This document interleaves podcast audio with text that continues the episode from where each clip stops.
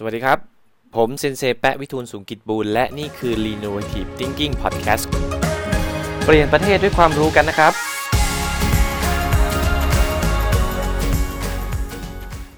brought to you by Beyond Training. Go beyond your limits and reach your full potential. สวัสดีครับ คุณอยู่กับเซนเซแปะวิทูลสูงกิจบูลใน r e n o v a t i v e Thinking Podcast EP ที่น่าจะ EP ที่ 109 นะครับ ตอนก่อนๆเนี่ยผมก็พูดถึงเรื่อง productivity พูดถึงเรื่องของการทำงาน การเออออกไปเล่นนอกบ้าน อะไรพวกนี้นะครับ แล้วก็การทำ fast ทำยังไงให้เราเป็น fast promote หนังสือที่เปลี่ยนชีวิตนะครับ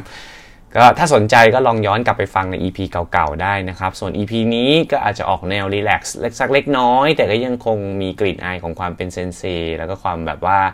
ออชอบในญี่ปุ่นละกันนะครับ ถ้าใครเคยไปเที่ยวประเทศญี่ปุ่น หรือว่าทำงานในบริษัทญี่ปุ่น หรือแม้กระทั่งพักในโรงแรมสมัยนี้นะครับในประเทศไทยโรงแรมที่แบบเป็นพวกห้าดาวอะไรพวกนี้นะครับหรือว่าแม้กระทั่ง 4 ดาวบางโรงแรมเนี่ยเราก็จะเริ่มสังเกตแล้วว่าห้องน้ำมันจะมีการการเปลี่ยนแปลงเนาะโดยเฉพาะห้องน้ำประเทศญี่ปุ่นเนี่ยถ้าใครไปแล้วก็จะรู้สึกมี 2 ความรู้สึกอะหนึ่งคือประทับใจ 2 คืองงกับเทคโนโลยีที่อยู่ในห้องน้ำนะครับ ผมลองลิสต์มาคร่าวๆว่าผมมองเห็นอะไรในห้องน้ำของประเทศญี่ปุ่นบ้างนะครับ จากการที่ไปอยู่มา 2 ปี ไปเที่ยวแล้วก็อยู่ตามโรงแรมตามสนามบินอะไรอย่างนี้บ่อยๆนะครับมีเยอะมาก ๆ เลยนะครับ ถ้าใครมีโอกาสได้ไปเข้าห้องน้ำในญี่ปุ่นเนี่ยลองให้อยากจะให้ลองสังเกตดูนะครับว่ามีไคเซนเยอะมาก ๆ นะครับสำหรับท่านที่ยังไม่รู้จักคำว่าไคเซนคืออะไรไคเซนมันคือ continuous improvement หรือว่าการปรับปรุงกระบวนการ การปรับปรุงสินค้า การปรับปรุงผลิตภัณฑ์อะไรก็ได้ครับ ให้มันแบบใช้งานง่าย แล้วก็มีความแตกต่าง คือเอาของเดิมมาทำให้ดีขึ้นนะคอนเซปต์ง่ายๆ นี่คือไคเซนนะครับ ผม list ออกมาได้เนี่ยมีทั้งหมดประมาณ 14 หัวข้อนะครับ ทั้งแบบต้องอธิบายนาน ทั้งที่ต้องแบบว่าอธิบายแบบสบายๆ ก็ได้อะไรอย่างนี้คิดว่าน่าจะต้องประมาณ 1-2 ตอนเป็นอย่างน้อยนะครับ ก็เดี๋ยวจะเล่าให้ฟังเลยแล้วกันนะครับ อันดับแรก อยากให้นึกถึงอันนี้ก่อนครับปัญหาเนาะคือไคเซนเนี่ยจริง ๆ ส่วนใหญ่มันมีไว้แก้ปัญหาทำของเดิมให้ดีขึ้นหนึ่งในสิ่งที่เราทุกคนน่าจะรู้สึกแบบ แย่มากๆเลยก็คือเอเวลาเราเข้าห้องน้ำมาโดยเฉพาะถ่ายหนักอะครับ ถ้าเป็นผู้ชายเวลาถ่ายหนักเราให้เป็นสุภาพสตรีก็ตามเนาะคือมันก็จะแบบเป็นอาการปวดแล้วเราก็จะต้องเข้าถูกต้องไหมครับ คือถ้าเราไม่ได้เข้าที่บ้านของเราเองนะต้องพูดอย่างนี้ คือเราไปเข้าห้องน้ำสาธารณะเนี่ยหมายความว่ามันเกิดอาการปวดระหว่างทาง ซึ่งเราควบคุมมันค่อนข้างยากใช่ไหมครับ สิ่งที่เรากังวลที่สุดเลยก็คือมันมีกระดาษทิชชู่หรือเปล่าถูกต้องไหมอ่าใครเซ็นของและภาพที่เราไม่อยากเจอเลยก็คือแบบ ชำระถ่ายเสร็จแล้วอะครับ แต่ไม่มีกระดาษทิชชู่อะฮะอันนี้คือแบบอันที่แบบโหดร้ายชีวิตโหดร้ายมากเลยนะพูดไปแล้วก็แบบจะหยอง ถ้าใครทานข้าวอยู่แล้วฟัง EP นี้ก็ขอไปด้วยนะครับ เม้นมาได้นะเม้นมาได้นะที่ญี่ปุ่นเนี่ยเขาจะมีไคเซนก็คือการแก้ปัญหาเนี่ยก็คือว่าเวลาเรา ทำละเสร็จแล้วแบบอ่าโล่งแล้วเงี้ยแล้วเหลือไปมองกระดาษทิชชู่นะครับมันไม่มีเนี่ยอย่างเงี้ยทำยังไงนะคือผู้หญิงอาจจะมีแบบกระเป๋าอะไรอย่างงี้ใช่ไหมก็อาจจะมีกระดาษทิชชู่ติดแต่ส่วนใหญ่ผู้ชายจะไม่ค่อยมีนะครับแล้วถ้าแบบเป็นคนที่แบบมันไม่เช็ดก็ไม่ได้อะไรอย่างเงี้ยมัน ก็ไม่ได้อะคือแบบญี่ปุ่นบางที่เขาก็จะไม่มีสายชำระให้นะครับมันจะเป็นแบบระบบเก่าอะ่ะ ก็ต้องใช้กระดาษทิชชู่อะเขาก็เลยแก้ปัญหานี้ก็คือว่าทิชชู่โฮเดอร์หรือไอ้ที่แขวนทิชชู่ของบ้านเราเนี่ยนะครับให้นึกภาพที่ที่เอาทิชชู่เข้าไปใส่อะเขาจะมี 2 อันเสมอ หมายความว่ายังไงก็คือจะมี 2 ม้วนเสมอที่เราจะได้ใช้แน่ๆคือ 1 ม้วนหมด จะมีอีก 1 ม้วนให้ได้ใช้ เพราะฉะนั้นความน่าจะเป็นที่มันจะหมดพร้อมกัน 2 ม้วนเนี่ยมันจะยากมากๆนะครับบางที่เนี่ยเขาก็จะเซฟแบบเซฟแบบเอากันเหนียวเลยแบบคือยังไงยังไงแกจะต้องต้องมีกระดาษให้ใช้แน่นอนนะครับไออันนี้ก็คือยังไงก็คือแม่บ้านเขาจะเอามาใส่ไว้ 3 ม้วน ตอนที่ผมไปอยู่ที่บริษัทญี่ปุ่นอะไปอยู่ที่โตโยต้าก็แบบบางห้องก็มี 3 ม้วนเลยนะครับ ก็คือม้วนม้วนที่แบบแขวนเอาไว้ในทิชชู่โฮเดอร์ก็จะมี 2 อันอยู่แล้วใช่ไหมแล้วเขาก็จะตั้งเอาไว้ให้อีก 1 ม้วนอะไรเงี้ยแบบคือ ช่วยถ้าเกิดคุณใช้หมดคุณก็ช่วยหยิบไอ้ม้วนที่3เนี่ยใส่เข้าไปในม้วนที่ 2 ด้วยนะอะไรเงี้ย อันนี้มันเป็นเทคนิคแบบอารมณ์ประมาณเขาเรียก ถ้าเป็นภาษาญี่ปุ่นก็จะเรียกว่าเป็นปกายเกะก็ได้ก็คือแบบป้องกันความผิดพลาดเนาะเมื่อใดก็ตามที่มันหมดก็เติม หรือจะเรียกว่าเป็น visualization หรือมีเอลูขาก็ได้นะครับ คือลองในภาพเล่นๆว่าการที่มีทิชชู่ holder อันเดียวเนี่ย เวลามันหมดมันก็ไม่มีใครเติมเพราะมันเป็นห้องน้ำสาธารณะถูกต้องไหมแต่ถ้ามี 2 อันเนี่ยมันก็จะยังเห็นภาพว่าเออมี 2 อันก็จะมีคนมาเติม แล้วก็ยังใช้อันเก่าได้ด้วยนะครับ ข้อดีของมันอีกอันนึงที่ผมนึกออกก็คือว่า มันอาจจะช่วยลดสภาพของการอุดตันของท่อ ท่อได้นะไอ้นี่หมายความว่ายังไงคือส้วมส้วมตันก็เป็นอีกหนึ่งอันที่เราไม่อยากเจอใช่ไหมครับ คือบางทีเวลาคนเข้าไปในห้องน้ำสาธารณะแล้วเขาไม่เขาไม่มีกระดาษทิชชู่เช็ดอะบางทีเขาก็จะเอาตัวรอดด้วยการใช้ผ้า ใช้ผ้าเช็ดหน้าอะไรเงี้ยบางคนก็ก็ทำจริงๆนะอย่างผมมีหอพักอะน้องบางคนเขาไม่ไม่มีกระดาษชำระ ไม่มีกระดาษทิชชู่อย่างเงี้ยเขาก็ใช้แบบผ้าเย็นใช้ผ้าทิชชู่อะไรแบบผ้าเช็ดหน้าอะไรเงี้ยแบบเช็ดก้นแล้วก็ทิ้งลงไปอะไรเงี้ยมันก็ทำให้ท่อมันตันอย่างเงี้ยเป็นต้นนะครับ ซึ่งซึ่งผมว่าไคเซนตัวนี้ก็ช่วยได้นะอะอันที่2นะครับคือกระดาษทิชชู่ของเขาเนี่ยอ่าเมื่อกี้ผมพูดว่าส่วนใหญ่กระดาษทิชชู่ของเขาว่าจะเป็นแบบทิ้งลงอะ่ะเมื่อกี้แบบว่าทุกอันเราก็ทิ้งลงไปใช่ไหม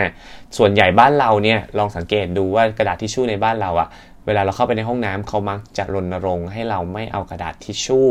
ทิ้งลงในโถส้วมถูกต้องไหมครับ ซึ่งถ้าเราคิดดีๆเนี่ยการที่เราแยกไอกระดาษทิชชู่ซึ่งจริงๆเราไว้ใช้เช็ดก้นใช่ไหมบางที่ก็ไม่ได้มีสายชำระที่มันดีมากเนี่ยกระดาษที่เราเช็ดมันก็จะเลอะคราบนิดนึงอะไรอย่างเงี้ยซึ่งโดยส่วนใหญ่อะคนก็จะไม่ค่อยอยากเอาพวกเนี้ยไปใส่ในถังขยะเพราะมันส่งกลิ่นบ้างบางทีมันก็ดูไม่ดีนึกออกไหมครับ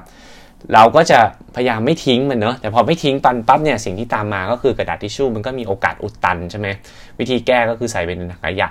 แล้วก็ต้องมีการรณรงค์ติดป้ายใช่ป่ะครับแต่วิธีคิดของญี่ปุ่นเนี่ยเขาเขาก็น่าสนใจนะครับ คือเขาบอกว่า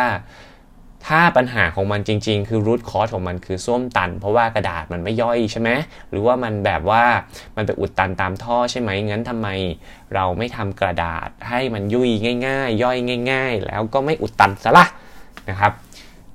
ข้อดีของการทำแบบนี้คืออะไรหนึ่งก็คือปัญหาเรื่องอุดตันมันก็จะหายไปใช่ไหมครับกระดาษของที่ญี่ปุ่นเนี่ยมันจะบางนิดๆแต่ว่าถ้าเกิดแบบเราม้วนหลาย ๆ รอบหน่อย มันก็เช็ดได้นะครับ แล้วก็ก็ยังไม่เคยเห็นห้องน้ำญี่ปุ่นตันจริง ๆ นะ แต่ถ้าเกิดเป็นกระดาษบ้านเราค่อนข้างหนาอะไรเงี้ยเช็ดแล้วกลัวขาดอะ่ะมันก็จะหนานิดนึง ทีนี้ อันเนี้ยมันดียังไงนะครับ การที่กระดาษทิชชู่มันทิ้งลงไปในชักโครก หรือว่าโถส้วมได้เลยอะ่ะหนึ่งก็คือมันจะลดป้ายที่เราจะต้องมานั่งติดอะ่ะลองนึกนึกภาพดูนะว่าในสถานีรถไฟ ในบริษัทของเราอะมีห้องน้ำสักประมาณ 50 ห้องนี้ก็ได้นะทุกทุกห้องต้องมีป้ายก็เปลืองค่าป้ายแล้วถูกป่ะครับว่าแบบกรุณาทิ้งเเขาเรียกอะไรกระดาษชำระลงในถังขยะ อย่าทิ้งในชักโครกอะไรเงี้ยแล้วก็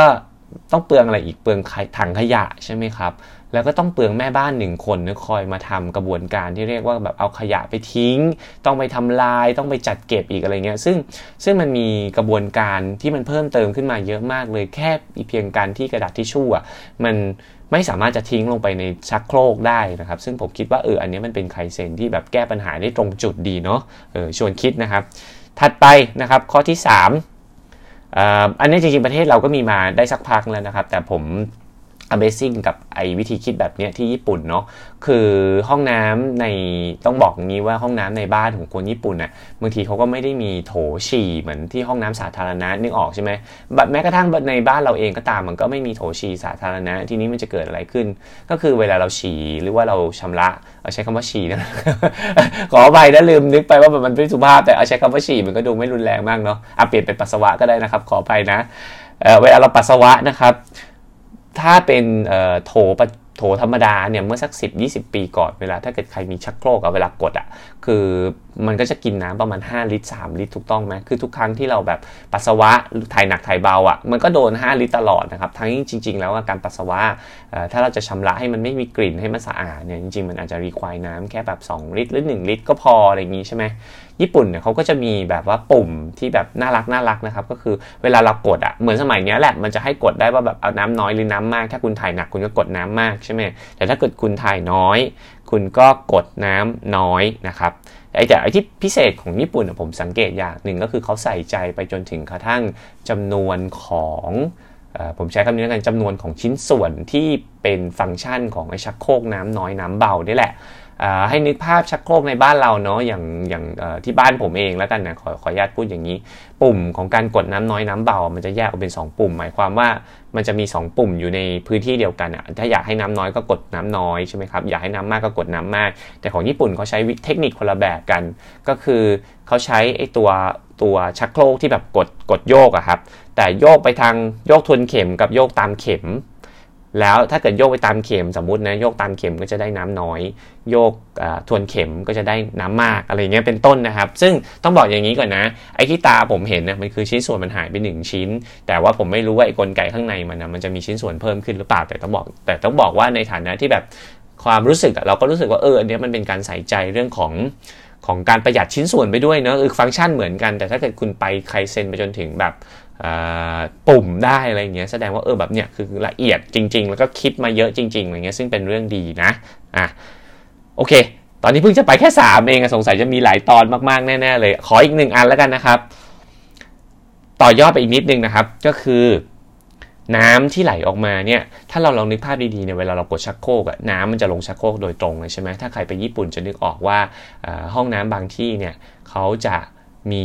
เขาเรียกว่าทุกครั้งที่กดชักโครกอะครับบางทีเราก็อยากจะเช็ดมือถูกไหมเวลาเราเอากระดาษชำระเช็ดก้นเราบางทีมือมันก็เปียกบ้างอะไรบ้าง เราก็อยากจะมั่นใจว่ามือเรามันไม่เลอะไม่มีกลิ่นติดมือมา เราก็ต้องไปล้างมือใช่ไหมซึ่งไอการไปล้างมือเนี่ย เราก่อนที่เราจะไปล้างมือได้ในความเป็นจริงเราอาจจะต้องใส่กางเกง ซึ่งมันก็จะไปเลอะกางเกง เรานู่นนี่นั่น ญี่ปุ่นเขาก็เลยคิดมาอีกอย่างหนึ่งคือทุกครั้งที่เราบิดมือชักโครกเนี่ยนะครับด้วยมือข้างที่สะอาดไอ้มือข้างไม่สะอาดเนี่ยเราสามารถแย่ไปนะ ตรงด้านบนที่เก็บน้ำของชักโครกเนาะลองนึกภาพตามเนาะมันจะมีเป็นเหมือนเป็นก๊อกน้ำนะครับออกมาทุกครั้งที่กดชำระปั๊บน้ำมันก็จะไหลออกมาก่อนนะครับแล้วก็ให้เราชำระ พอเราชำระเสร็จปั๊บเนี่ยพอมันกลายเป็นน้ำที่มันไม่ได้สะอาดมากนักใช่ไหมมันหายไปไหน มันก็จะลงไปในฝาชักโครกที่เก็บน้ำมาอีกทีหนึ่งแล้วมันก็จะไหลลงไปชำระไอตัวสิ่งที่เราถ่ายหนักถ่ายเบาเอาไว้อะนึงออกไหมครับ คือเหมือนน้ำหนึ่งอันเนี้ยที่มันเป็นน้ำประปาเนี่ยมันเอามาใช้ทั้งล้างมือเราด้วย แล้วก็พอหลังล้างมือเสร็จ มันก็เอาลงไปชำระ ไอ้ที่เราถ่ายหนักถ่ายเบาเอาไว้อะอย่างเงี้ยเหมือน 1 น้ำอะใช้ประโยชน์ได้ 2 แบบ 2 ครั้งเลยนะ ซึ่งแบบเออมันก็เป็นไอเดียที่ดีเนาะอันนี้ผมเห็นมาได้สัก 10 กว่าปีแล้วนะครับ ผมไปตั้งแต่ปี 2004 ผมไม่แน่ใจว่ามันมีมานานกว่านั้นหรือเปล่านะแต่ว่าอันนี้เออแบบเอ้ยประทับใจนี่คือเขารู้จักคิดว่าแบบน้ำยังไงมันก็ทิ้งอยู่แล้วอะ่ะก่อนจะเอาไปชำระถ่ายหนักถ่ายเบาอะ่ะเอามาล้างมือก่อนสิอะไรประมาณเนี้ยนะครับแล้วก็ล่าสุดเขาก็ต่อยอดไปที่โถชักโครก โถปัสสาวะของผู้ชาย ให้นึกภาพอันนี้แล้วกันนะครับ เวลาเราไปตามปั๊มน้ำมันอยู่ได้เนอะเวลาเราผู้ชายด้วยกันก็จะพอรู้ว่าแบบปัสสาวะเสร็จอะไรอย่างนี้ใช่ไหมก็จะต้องเก็บ เก็บเก็บให้หมดอะเกิดรัดกางเกงถอดเข็มขัดอะไรก็ว่าไปแล้วก็เก็บกลับมาให้แต่งตัวให้เรียบร้อยแล้วก็เดินไปล้างมือมันก็จะมีกระบวนการ แล้วก็จะต้องบิดไอตัวบางที่เขาก็ยังเป็นลูกบิดอยู่บางที่เขาก็เป็นเซ็นเซอร์แล้วอะไรเงี้ยแต่มือมันก็จะไม่สะอาด แต่ที่ญี่ปุ่นอะเขาเปลี่ยนเลยก็คือว่า พอคุณชำระเสร็จปั๊บเซ็นเซอร์มันจับน้ำมันก็จะไหลอยู่ข้างหน้าคุณคุณก็ล้างมือได้เลย แล้วคุณค่อยแบบแต่งกายก็ได้เหมือนกันอะไรอย่างเงี้ยเออมันก็มันก็เป็นการเขาเรียกถ้าเป็นภาษาญี่ปุ่นเขาเรียกโยโกเต็งนะครับก็คือเอาไอ้ที่อยู่ในชักโครกเนี่ยนะ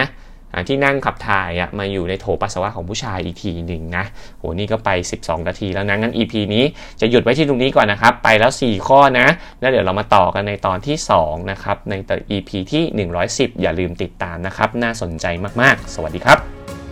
Innovative thinking simple and smart